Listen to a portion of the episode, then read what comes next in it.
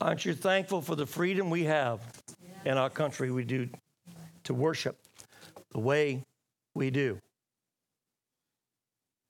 I had been putting a message together and still may present it some other time, but God changed my mind. Another message He gave me a while back, He says, I'll prepare it for you and you can give it at the right time. And I felt today this one. But let me kind of just allude to another one. I titled it The Great Divide. There was a time when the Pharisees came to Jesus and they heard him, and then they were challenging constantly. They sent men out, as we read in a few of the Gospels, and they say, Should we pay taxes? Jesus was in tune with what they were doing. And he said, because there's a lot of quandary, a great divide. And there's a great divide in this country now. How many would say amen? amen. I mean, right now, this week, we're going to be uh, electing a new president, new governor for this state, and some a senator, some other ones that's going to be running, Congress, men and women. I mean, all these are coming into play. And there's a great divide amongst so many people today. Which way we go? Getting back to the story of Jesus. When he perceived him, he says, Why do you tempt me? He says, Give me a coin. Gave him a coin. What inscription is on this coin? Caesar. I liked his answer. Give to Caesar what is Caesar's, but give to God what is God's. He answered the great divide. We can serve God and serve in this country. We can serve with honorable dignity. Some people says, well, we as Christians need to be out of politics. I beg pardon. We need to be a part of politics, part of every part of the fabric of this nation. That's been the biggest problem we've had in America today because it's been separation. They tried to separate us. Jesus said, There's no separation, there's no divide. We should influence this world. When the children of Israel, before I get into the message, the children of Israel were taken into captivity in Babylon. What did Jeremiah tell them in chapter 29? God spoke to them and says, While you're there, think of the welfare of the place you're at. Marry, give in a marriage to the, your people prosper, build. While you're there, while we're here. See, we ain't home yet, church. We should be influencing instead of allowing them influencing us. That's the great divide. It's not that we don't do our due diligence by giving our taxes. Some people grumble about it, complain about it. But as God's giving you the opportunity to bless, be a blessing. That's what he was saying. The welfare of that city, be a blessing. How many knows God saved us to be a blessing? Yes. That's what we should do. Wherever you're at, you may have a boss, you may not like him, but you be a blessing to them. You may not always agree. How many can say amen? But God says, you influencing them. And many times I had some pretty cruel bosses, grumpy bosses. Been times I've had good bosses. But my influence, I'm supposed to be, is to do it as unto the Lord. Let me encourage you do not take advantage of what God's given you at your place you work at. That's stealing. Don't steal from the company. Be a blessing. That's enough on that. Vote this week. Vote biblically. I've asked you for the last few weeks, and we've been taking Sunday nights, and we have stand in the gap services. we've been praying for our government, praying for the things that's going on in our nation. We need prayer right now more than ever before. There's such a divide in so many areas, but God says influence. The best way we can influence is seek our God to allow Him to do what He needs to do. I encourage you, come out. Vote according to the biblical principles God's given us. That's a Christian basis that we need to do. Look what the Bible says. And if the candidates don't line up, now, I'm not saying everyone's going to speak the way they should because sometimes the language is not the prettiest. But we're not voting on Sunday school teacher. We're not voting on a pastor. We're voting on a leader, and we need to pray, God, Nebuchadnezzar wasn't a godly leader, was he? According to the word of God. But God used him. And God can use, and he wants to use you. But let's get into the Word of God. Let's look at the Word of God. If you would, please stand to your feet and turn to 1 Samuel chapter 24. 1 Samuel chapter 24. I'm going to read one verse. Go down to verse 12, Brother Nathan, if you would, please. And if somebody would jump back there and cut the outside lights, not the can lights, but the fluorescent, leave the center ones on, please, as we set the tone for the message today. Before we go reading from the scripture, it's about David, King David. King David was a fine example of a leader. Wasn't such a good family man at a lot of times, but he was a good leader. But David did not treat people the way people treated him. How many knows that you're supposed to take the golden rule? Do unto others as you would have them do unto you. It didn't say because they treat you, you treat them that way. The Bible doesn't say that. And David was a good example. David also, he did not have a heart to be overly ambitious. I think he truly wanted to just be out in the field with the sheep. He loved to be a shepherd. But God had another plan for him. Let's go to the Word of God and verse 12. If you're there, say amen. amen. Let the Lord judge between you and me and let the Lord avenge me on you. But my hand shall never, shall not, shall in no way, shape, or form be what? Against you. He was talking to Saul. Saul was after him. And maybe you feel like you're in a situation that somebody's after you.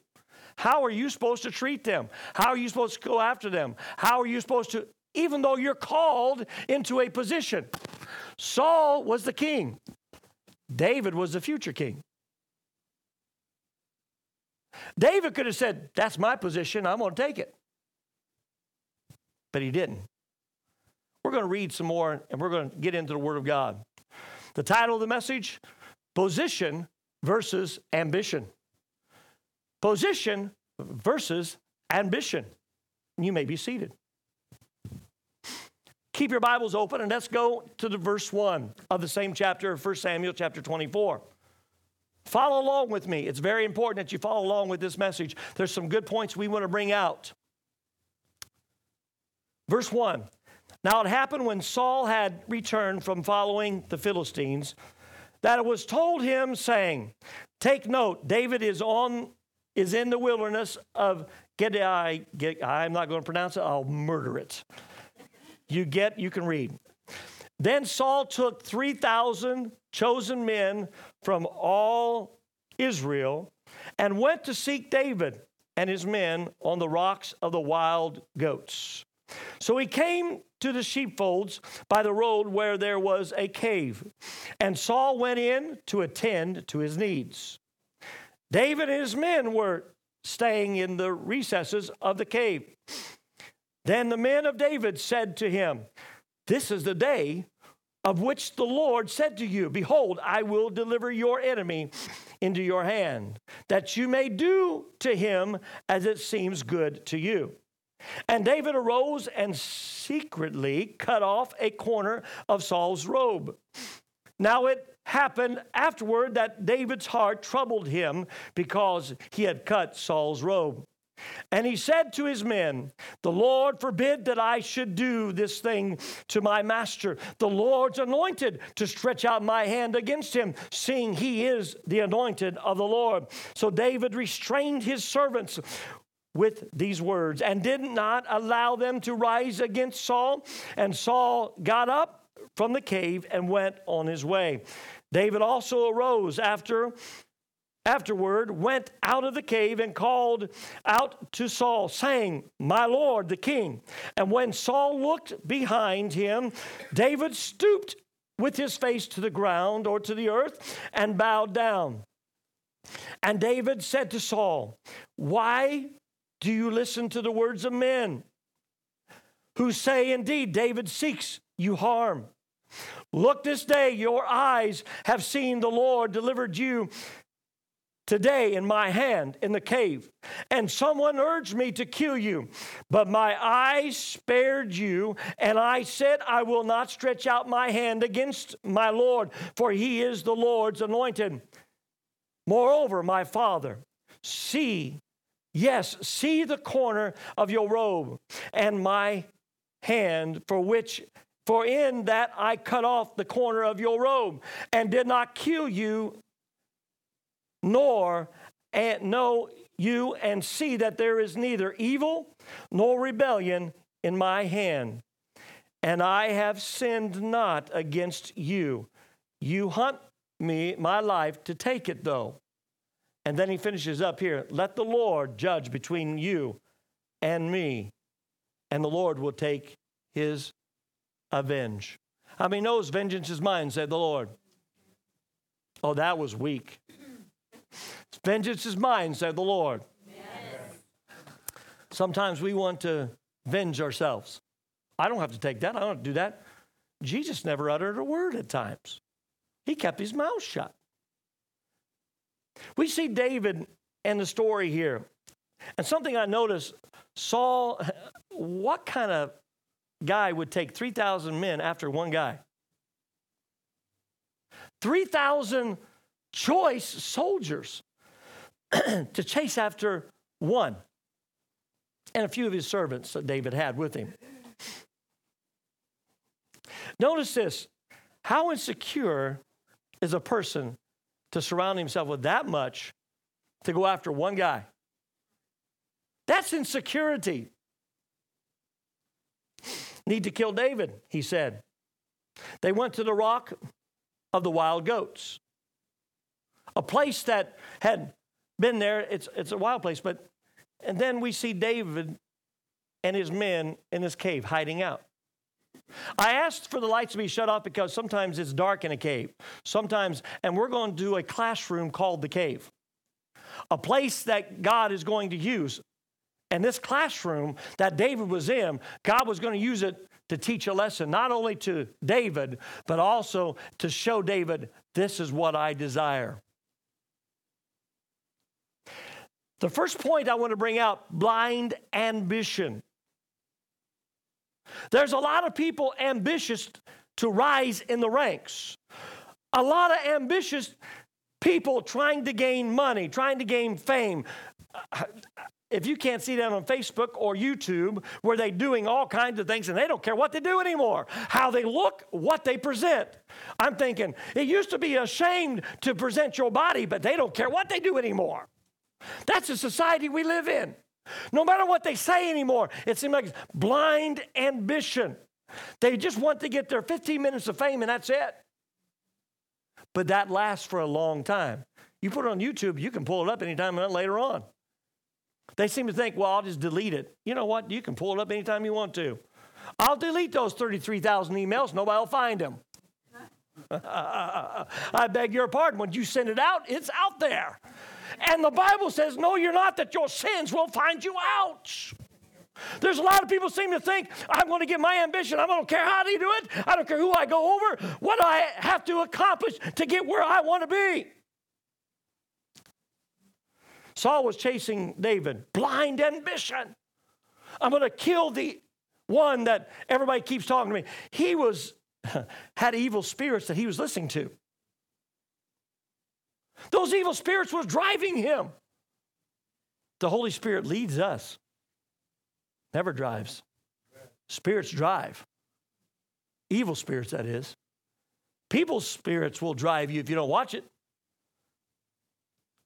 But I liked what he said. David, after he come to a place here, he called Saul master, called him father, brought him to a place and he said, The Lord's anointed.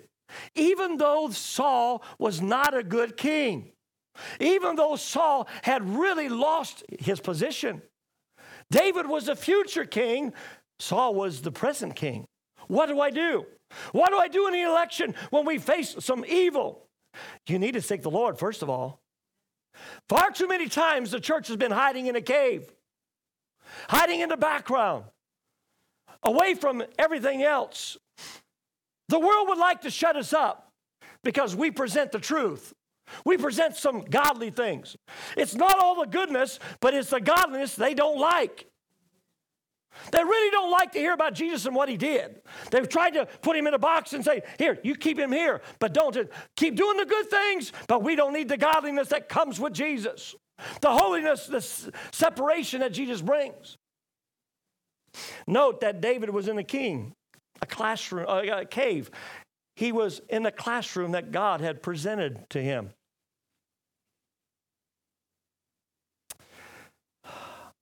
See, God had used Saul to try to take David out. Preparation. David was running. There's a lot of people running today. They're running. The enemy is after them and they're running. I'm thankful because in this regard, when the enemy comes after you, you know that you're in the right place. When he's kind of trying to destroy you, your family.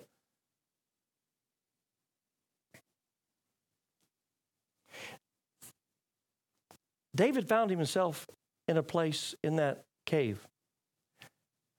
His enemy, because Saul was his enemy, just a stone's throw away.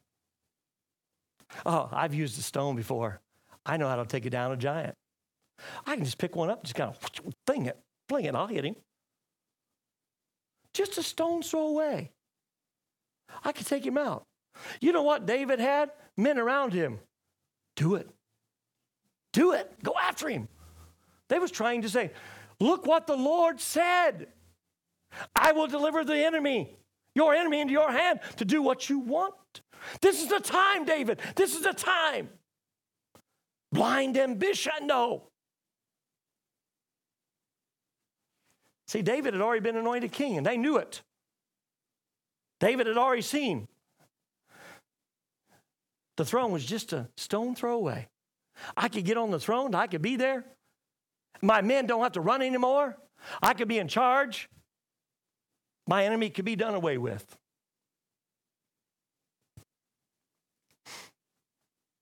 David's men said, This is the moment. This is the best time we can get him. Let's take him out. Can I put it something to you, though? Why would it, be like to have your enemy come into the place where you're at? God orchestrated this. God allowed Saul. There's other caves, other places. Saul chose this one. where his enemy David was, he thought. Walks in there, does his, does his business. I don't need to paint a picture on that one. I'll leave it go on that. But this was the moment that the Lord had put right before David. And there are times that God places us as we are in a cave at times, thinking that I'll just hide out here. I'll just be comfortable here. God places your enemy right in front of you. You could take him out with the stone, you could take him out with so many other things. But God places the enemy before you. What are you going to do? The man that's with you, take him out. Do it. Go that direction. It's time for you to take the throne. Is it? Didn't the word come to you that at this, the enemy would be in your hand? The prophecy came, fulfilled. What do you do? He's be in your hands. What, what are you going to do, David? God had done this. See, you don't think David wasn't wrestling? David was wrestling in his mind, in his heart. He had a, the pain of rejection. He loved Saul. He worked in the king's palace. He was married to his daughter. Yet he was rejected. How many's ever been rejected before? you get those times you want to be accepted by everybody. Pat on the back. I want to be, you know, there's times being in leadership, sometimes leadership can be a lonely role. Those that are bosses know understand what I'm talking about. Because you're going to make decisions it's not going to be popular. You want them to be accepted, but sometimes people say, no, I've got another alternative. And sometimes as a Christian, you're in a workforce, you're in an area that you do what's right, and people don't always want to see it because they want to do what they want to, selfish motives. Pain of rejection. David had lost his freedom. He's on the run now. He's a wanted man. If they had posters, I imagine they put them up everywhere. Look for this man. We're going to get him. Kill him if you can. Get rid of him. I don't want him anymore. But let me ask you a question Did David's heart change? How about your heart? When you've been hurt, you've had rejection, when you've had people say things to you and do things to you, how's your heart? Do you want to get revenge? Do you want to do something and step into the place? David's in this cave. He's hearing these voices. He's hearing this direction. Go do it. This is what the Lord said. Give him in your hands. You can take him out, and nobody would think anything of it. But David would. David would know. You know what God was really wanting to see? Because God was wanting to see something. What are you going to do, David? Where's your heart at? The Bible says that David's heart was after God's. He had a heart after God. Where's your heart? Is it blind ambition to grasp a hold of everything that you can? There's a lot of people doing everything. They don't care what they walk on and walk on top of people just to get up to the ladder. I've seen that over and over and over again. And once they arrive, they do decisions. Next thing you know, they're cut off. Because they arrived not when they should have. And they done it in the wrong way. I've had many chances to move up. I've had opportunities if I would do certain things. But I chose out of what God says in my time, I will promote you. When God promotes you, when God gives you that direction, then you know to move. David knew it wasn't his time yet. David understood that. He was hearing this. But God said, Have you learned anything by being chased? Have you learned anything by being in the wilderness? Are you learning even in this cave? The Bible says in the Old Testament, an eye for an eye, a tooth for a tooth. People even say that. You can take vengeance on yourself. But like what the New Testament says, pray for your enemy. Bless those who curse you. Pray for those who spitefully use you. How many's ever been used before? How many's been spitefully hurt and or maybe cussed at or cursed at or somebody has done something to you? They become your enemy. New Testament says this pray for these. Bless those. Ambition says Take them out. Get rid of them. It is your time. Is it your time yet, David? Is it your time to step into the throne? Is this what God is really desiring? Is this the way God's going to do it? Let me tell you, God knows how to move better than you do. God knows how to remove better than you do. God knows how to place when He says, I will place. You may say, Pastor, I don't like that scripture. Let me get back to them. Let me get even with them. Some of you says, I don't even want to obey that scripture. And there's times I find myself wrestling. God, just give me an opportunity. I'll let them know a few things. As we said in Sunday school, I'll give them a piece of my mind. Pretty soon I don't have a mind left if I give too many pieces away. You may say, smack those who curse you, kick those who spitefully use you. If you're in a traffic and somebody passes you and they do it in a way that just you get angry about it. Oh, this is what Jesus would do. Go up to them, pass them quickly, and get angry at them, honk at them. As my first pastor would say, horn cussing. he said, Don't horn cuss at people. That's what he used to say. You lay on a horn, I'm, I'm going to let them know. That's what he called I don't think it's horn cussing, but it's just, he says, that's the way Jesus would do it. But to notice the character that we see, that David was dealt. His heart, say his heart. his heart. Where's your heart? Sometimes we think that, oh, I've got the right to do it.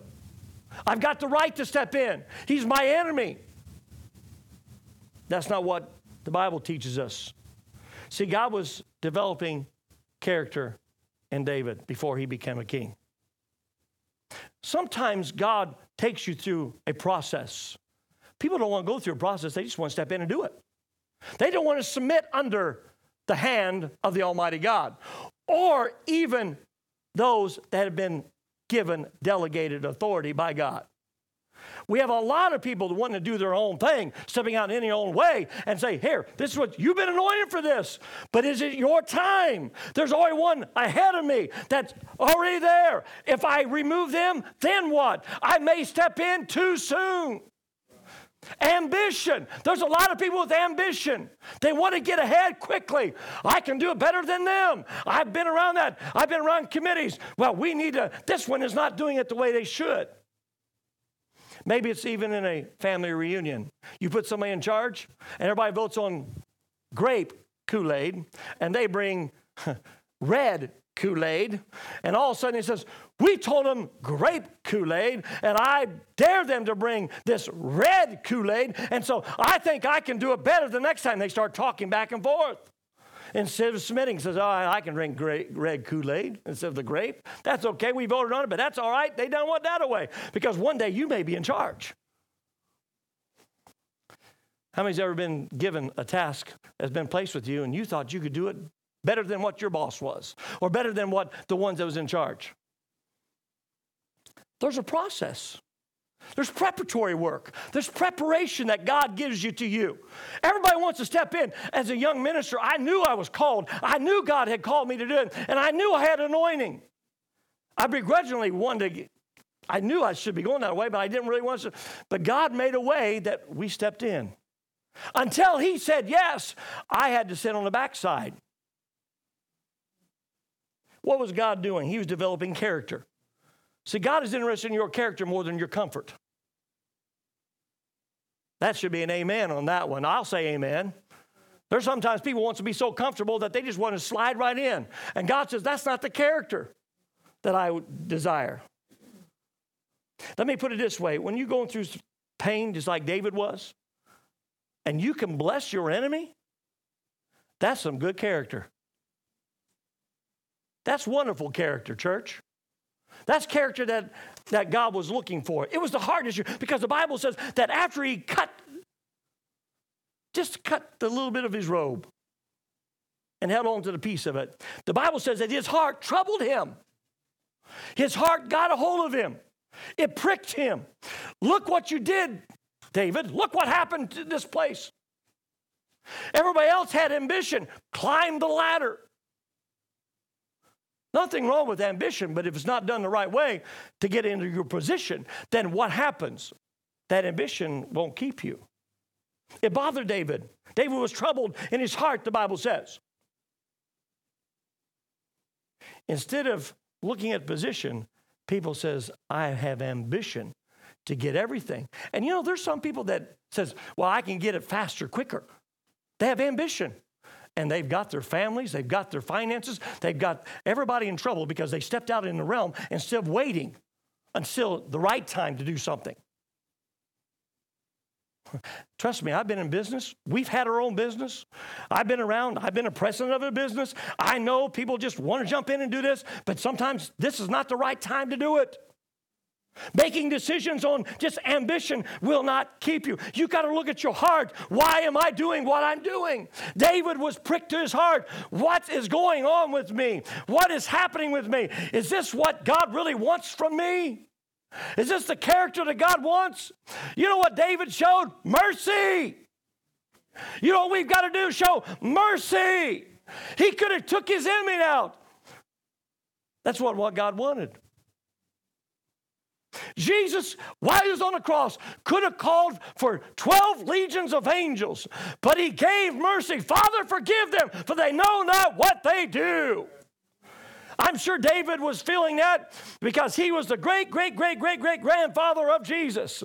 And David says, God, give him mercy. I forgive him for chasing after me, trying to kill me, throwing a spear at me, a javelin, trying to take me out. Ambition in reality is a heart condition. The heart. What's the ambition of your heart? What's the position that you need to be in? Position versus ambition. See, when someone minimizes someone else just to get ahead, that's a heart condition. When you cannot find any good thing to say about somebody, it becomes a heart condition. People's done you wrong, don't get me wrong. You may have been hurt, you may have been stabbed, you may have had knives. I've got so many places in my heart that's been healed because, and I got scars. But the heart of the issue, am I willing to forgive? If you're not willing to forgive, you've got a problem. You've got a problem. That's a heart condition. When you want somebody to celebrate you over somebody else for the expense of somebody else, that's a heart condition. Just because you're in a place that thousands are looking at you or hundreds are looking at you or somebody's following you, but you done it to get, and somebody crossed and you crossed over them, that's a heart condition. Something's wrong in that thing. God was wanting to test David. I brought Saul before you. I brought your enemy. What are you going to do with him now? You have an opportunity. His men is not around him. He's by himself. His men is telling him, David's men says, kill him, kill him. He's in your hands now. Do whatever. David responded rightly because his heart was cut. We're living in a time when people has ambition, even in church settings. And politics comes in. I'll just go over the pastor. I'll just go over the leaders. I'll just do what I want to. Instead of allowing God to place you in the position. God wants to give you that position. God wants to promote you. But we have ambition that is taking the place of God's position. God was testing David. What are you willing to do to, to get to the promise I give you? Let me ask you a question. Where's your ambition? I'm thankful for what we have here. My wife says we're not a small church, we got to start thinking large. Well, let me say this my vision, my dream that God has is that not only these seats are full, but when God places in our restoration center that God's going to give us, how many can say amen to that? Amen. And people says, Pastor, you've been here for a little while and you've not moved in. You know what? God has not opened the doors yet.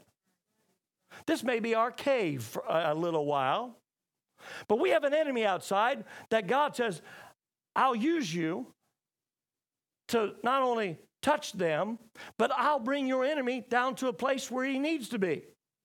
There's an enemy that is spiritual enemy. It's not the people, it's not the churches, it's the enemy that's out there. We've got a drug epidemic in our place we call Warsaw. We have a psychic that just came in on Center Street. We have a religious spirit that has been around this place and a prideful spirit. And God says, I'm going to use you that's been in a cave and I'll let you come out at the right time. God says, I'm going to restore back the kingdom where it needs to be. And that's what he was telling David. Are you willing, though, to take it in your own hands and not allow God to bring the process to pass? Are you willing to, to step out and say, I'm going to do it myself? There's a lot of people do it. There's a lot of people that they will con their ways up the ladder. They're con men, women. They look at things and they grab a hold of it and they do it their own way. But you know what you got to do? Lay down ambition. That type of ambition. That type of leaning towards that. Because God's got your position, but He don't want your ambition in the wrong way. Ambition is nothing wrong with it. But when it becomes blind, that's when it becomes wrong. What's in your heart? What's here? What do we do? Which direction do we go? I can take him out. He's there before me. Stone throw away. I can be on the throne tomorrow. I can leave here and all everybody's going to shout my praises. But it was wrong. See, Satan comes to offer you earlier than what sometimes needs to be. He did with Jesus. He offers you sometimes. How many's ever, we're coming up to Thanksgiving, how many's ever put a turkey in, and then 30 minutes later pull it out and say, let's eat? Your nose is being kind of scrunched up a little bit. That wouldn't taste very good, would it? Sometimes people want it right now. We're living in a right now society, microwave society. Let's do it right now. I want it right now. Put the turkey here. Here it is. Sometimes it takes a little while. The process sometimes takes a little while. Turkey wouldn't taste so good after 30 minutes, it wouldn't be done. It'd be kind of frozen, maybe even yet, still a little bit cold yet. The meat wouldn't be very good. You could put all kinds of salt. you can put the pepper on it. You can do everything you want to. It still would not be done. Satan comes along and says he offers pleasure before it's time. Sin has pleasure for a season. You may be in that season where you're having a good time, but payday's coming. Why not wait and have pleasure and peace and not have to worry about my conscience? Why not wait until God says, it's your time now? Far too many are wanting to take their ambition and climb the ladder instead of allowing God to open the position. That's an amen spot always offers something early. Notice what he said to Jesus. Took him on the mountain.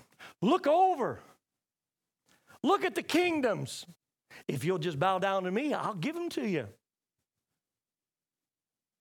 I can see what Jesus is thinking. How do you claim them yours? They belong to me. But it's not my time yet. It's not my time yet. But I will get my time. Can I tell you right now, Jesus is King of kings and Lord of lords? Satan comes to offer these things. In other words, what God is saying, not. Let's say it again, not. Sometimes we think that it's now.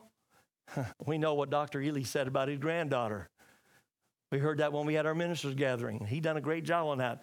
Not yet. Granddaughter, they had prepared some stuff and had lunch and he come in and says, time to go. And she was singing a song. And she looked at him and says, Not yet. I can hear God says, Not yet. Telling David, Not yet. I want to see what you're going to react to. How's your heart? How's your character? Because if your character's not right, when you get in position, you will not be right.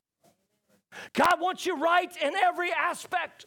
God wants you to be submissive in every aspect because if you can't submit to those around you in positions, then how can you submit to the Almighty God? Do not let ambition derail your character. David was after God's own heart. David never allowed ambition to derail his character and God's position. He knew he was anointed. He knew he was going to step in that realm. He'd been on the run for years. And it may be a long time, you think. But I'm telling you, wait the process.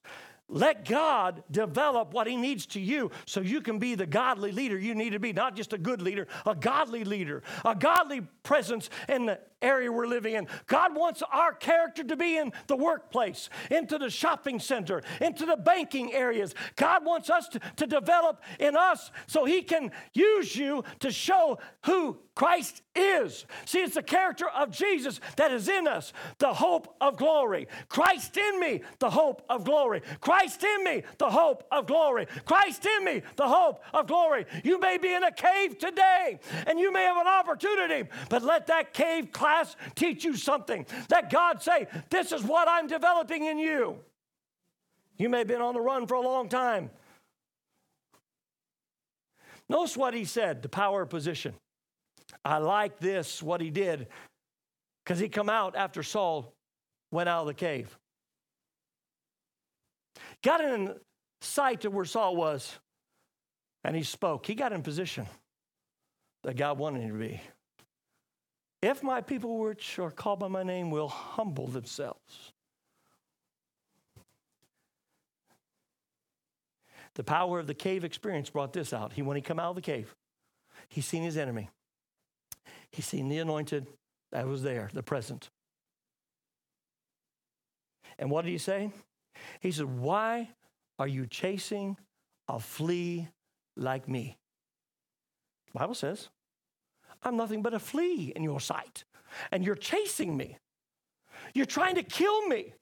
You're trying to listen to everybody else under the sun, Satan himself, and trying to get rid of me. Can I tell you that you're not going to get rid of me anyway because God's got his hand on me and God's got a, a place for me. And notice what he did. The Bible says he knelt down on the ground and he put his face to the ground. Saul could have returned and cut his head off. You may think you're vulnerable, but I'm telling you, God is working. And he held up the piece of cloth. I could have taken your life, Saul. Master, and he called him Father. He honored him. Sometimes we seem to think we, we got to give our say. We got to give our say to our enemy. They may be on the Facebook talking about you. They may be talking about your company. They may be talking about uh, the situations and people. But you know what you need to do? Hold up. This is what God's given me. And notice what he said. He not only blessed him, but he said, Let the Lord judge between me and you. Let the Lord judge between me and you. He got in position instead of ambition, his own ambition. You know what that position was? Can I illustrate to you what we need to be? We need to be before the Lord on our knees, our face to the ground, knowing that we serve an Almighty God, the King of Kings and Lord of Lords. That's the position God wants us in, that's the character God wants us to have. Not ambition, saying, Look at me, look at my talents. Only God gives talents, only God gives gifts. And God can take them away. God can remove them. They're without repentance. I understand that. But God says, if you're not going to fulfill it, I'll pass you along. The anointing will leave you and go to somebody else. David understood that. You know what Saul happened? The enemy become broken. And Saul says, You're a better man than me. And left him alone from that day forward. The cave experience, cave class, cave place. You're in a cave. Some of you right now. You've been in a cave and you're seeing some things and says, I can go after it, but is it your time? This is a very deep thing. We must understand this. A person that hates you the most now celebrates you the most. Notice this. You were down and out, you're getting ready to become up and coming. And the one that was your enemy is now celebrating you. Because Saul said, I know you're going to have the kingdom one day. He knew that all along, but he was trying to hang on to something that he lost a long time ago. Sometimes, even in leadership, moving from one thing to another, transference is a hard thing to do. Passing on the mantle is a hard thing to do because sometimes people seem to think, I'm going to lose my prestige. I'm going to lose the things. You, you ain't losing with the kingdom of God. I've told you many times when I'm done here, as far as pastoring, and I'm done with what God's called me to hear, I'm not done in the kingdom of God. And you're not either.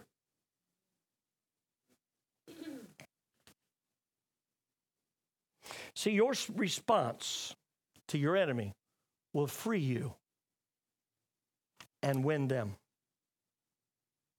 By you trying to take vengeance, by you trying to come at them, doesn't always get it. Can I tell you this? Mark it down. God cares about your enemies. God cares about your enemies. He cared about Saul. There was an enemy of the church in the beginning in Acts, his name was Saul. Do you think God cared about Saul? Do you think God loved Saul? Because when he come and he knocked him down and he was on the ground and the light shined about him so bright that it blinded him and he says, Who are you? He says, I am Jesus who you persecute. See, he put him in perspective. He says, You are persecuting me. See, when you think God doesn't care, God sees everything you're going through. God knows who you are. God knows where you're at. He said, That's my church. That's my church. NCF, you're my church. I know what's happening, I know what's going on.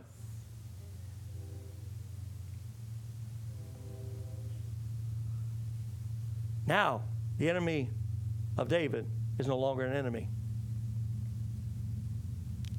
Can I say this to you? You say, well, Pastor, that doesn't deal with me. Can I put it to you? We were the enemies of God at one time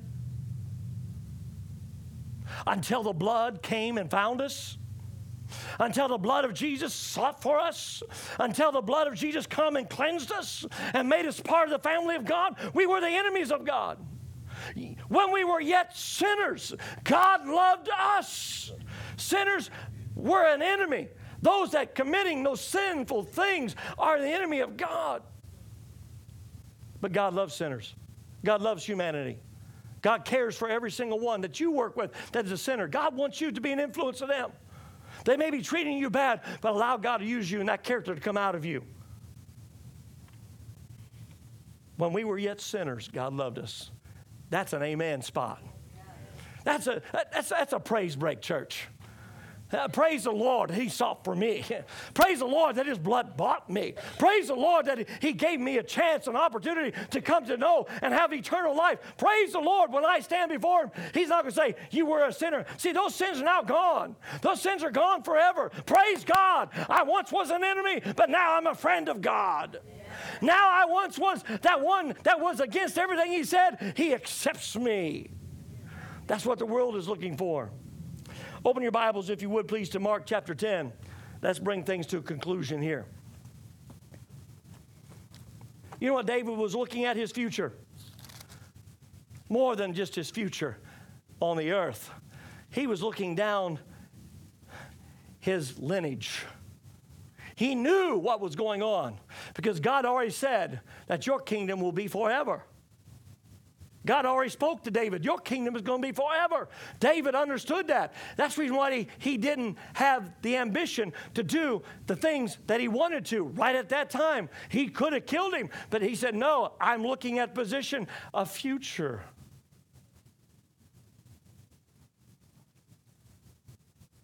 David's response was not just about the moment. Sometimes people just get in the moment of ambition. I'm going to do it now. I'm going to engage now and find themselves in a world of hurt. But what was he looking at? He was looking at his lineage because God says, Your kingdom is better. He was looking at the Savior. He was looking at Jesus coming on this earth. He knew and understood in his heart. Mark chapter 10. If you dare say amen. amen. Go down to verse 46. Let me bring things to conclusion here. Now they came to Jericho. As he went out of Jericho with his disciples, and a great multitude, blind Bartimaeus, the son of Timaeus, sat by the road begging. And when he heard that it was Jesus of Nazareth, he began to cry out and say, Jesus, son of David. You'll never find this any other place in the scriptures where a man called out, Son of David. But he did. Jesus, Son of David. Have what? Mercy. Mercy. What did David give? Let's say it, church. What did he give to Saul? Mercy. mercy. He gave him mercy, gave his enemy mercy. Don't you wish everybody would give mercy like that? They don't. They hold grudges. There's people in churches now, because something happened years ago, hold on to it. And they'll talk about those people that they hold them like dogs. I've seen Facebook things where people, something that happened that we was a part of, and they said, look at that. And I'm thinking, wait a minute, we weren't in the negative part, but look what they always classify as. And that's what happens to so many people. It's sad.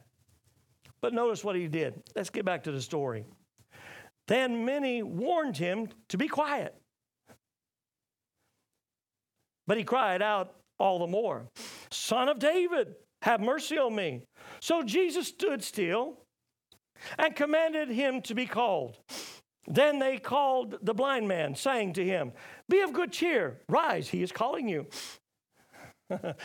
I thought of this and my mind went and I says, Shh, be quiet, you're disturbing the master. He don't want nothing to do with you. Be quiet. Says, you're down and out. You, are blind. He don't want to do you. And all of a sudden Jesus calls you and says, I knew he was going to call you, brother. I knew he's calling you. I could tell something's good about you. Isn't that the way so many people love? Shh, be quiet. Don't, don't disturb him. You're not worthy of his calling. But notice what this man did. He cried out even more. Son of David. That's what he was doing. The Bible says he was crying out more. He wouldn't be shut up. He had good ambitions. That was good ambitions. I need the Savior. That's a good ambition. We as a church need our Savior. We need the Lord. We need Jesus. He was crying out, Son of David. He was prophesying, Son of David. This is what was happening with David then. Have mercy on me. David had mercy on many. Jesus said, Brother, come here, man. I want you they called the blind man, saying to him, Be of good cheer. Yeah, I'm going to go with you. I'll take you to him. He's calling for you. But notice this, and throwing aside his garment, he arose and came to Jesus. So Jesus answered and said to him, What do you want from me to do for you? The blind man said to him, Rabboni, which means teacher, master, that I may receive my sight. And Jesus said to him, Go your way. Your faith, say your faith. Your faith. That's something we misunderstand. My faith plays a part in what God gives to us. Has made you well. And immediately he received his sight and followed Jesus on the road. I want to take note of this man. He had ambition, but not for position. He had ambition to receive something from Christ. Oh, if we could have a church that would come in and say, I have ambition to worship this morning. You know what you would do to the praise team? You go, praise team, pump you up. We're going to go higher. Then all of a sudden the praise team says, Yep, we're going higher. We're going to pump you up and we're going to worship. See, that's ambition. That's good ambition. I come in to worship God. Bartimaeus was not just an ordinary blind man, no. He come from a prominent family. He had a, a coat, something, a cloak on him. Bible says he took it off when he went to Jesus. Why didn't he keep it on? I'm glad you asked. You know why he took it off? It had him in bondage. Bartimaeus had a gift inside, a deep gift inside, and he knew it. He come from a prominent family. Bible say he was begging, but with the coat, they recognized you're from a prominent family. But I got something deep inside. He had ambition. I got to deliver what I've got inside. But what he had, his blindness and his coat, that kept him from his gifts being used properly. There's so many in the church that are blind and they have things in there. You want the coat also represent infirmities. I've had this blindness all my life. I've been blind to it like this. I've got this coat. It's keeping me bound. It's keeping me in this uh, quandary. My gifts are inside. I know I've got a gift. I know God's given me a gift. You know what he did? He took his coat of infirmity and laid it aside. He cried out to Jesus, thou son of David, have mercy on me. I've got something deep within me. I've got ambition to do what I've known to do. I need my sight. He was blind. So many people are coming to church. They're blind. They're bound. They need to let go and let God. Say, let go and let God. Let go He cried out even more. And what did he cry out? Prophetically, Thou son of David, Jesus, thou son of David, the one that's going to rule forever, the one that has control of everything. Question I ask the Pharisees couldn't see who Jesus was. How did a blind man see who Jesus was? How did this blind man see Jesus for his prophetic calling, his prophetic role? People are blind of sin, of religion, of what they were brought up with. Only the priest could do this. Only this person can do this. Only the pastor can do this. No, Jesus broke that barrier down. He says, Come, every single one, come to me. It doesn't take one man on earth, it takes me, and that's why I'm calling. I'm calling you. Everybody else tried to keep him silent. And then when the pastor calls, oh, yeah, I knew he's going to do that, brother. Yeah, get up, let's go, let's go together. Then he lays aside his garment. But how could he see when the Pharisees couldn't see? Pharisee is a religious spirit. A lot of religious spirits in the land.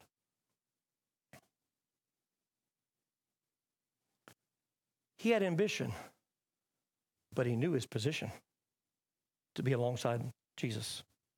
I need to get alongside you. Oh, if we have some people have ambition like that, let me get next to Jesus. I hear him coming. I hear Jesus coming. I, I, I heard them talk about him. He's coming my way. He's coming by my way. I'm not going to let him go by.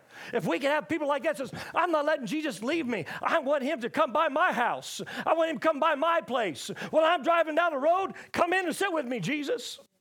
Come alongside me, Jesus. Then Jesus starts calling to him, Come to me.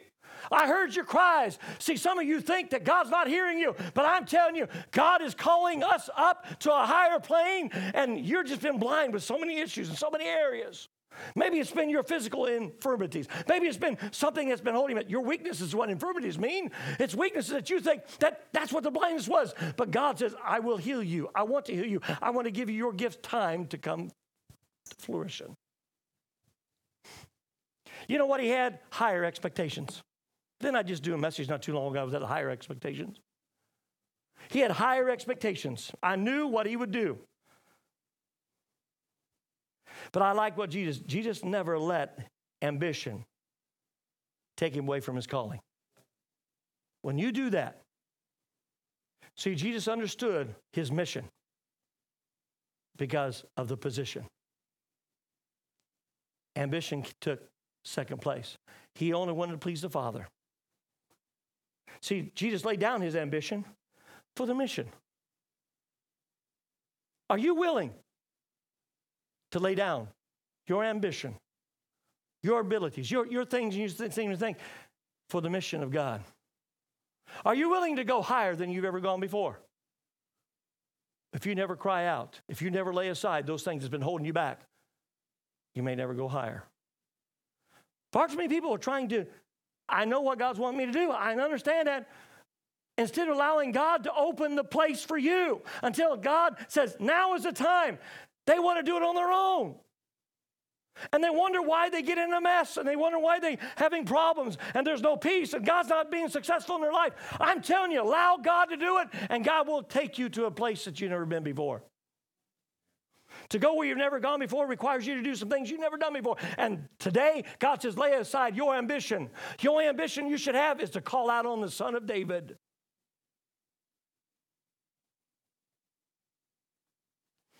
That garment represented the symbol of infirmity. Some of you have weaknesses, and you feel, God, I just don't have it. I can't do it. This blind Bartimaeus, he says, I can only sit here and beg. I can't see properly. Naturally, I can't see. But he knew enough. This was Jesus, thou son of David. He knew that it was David's son coming with mercy. He took the garment off, he removed it, that. I'm going to challenge you today. I took my coat off. Are you willing to take your coat off? Your ambition, your own desires,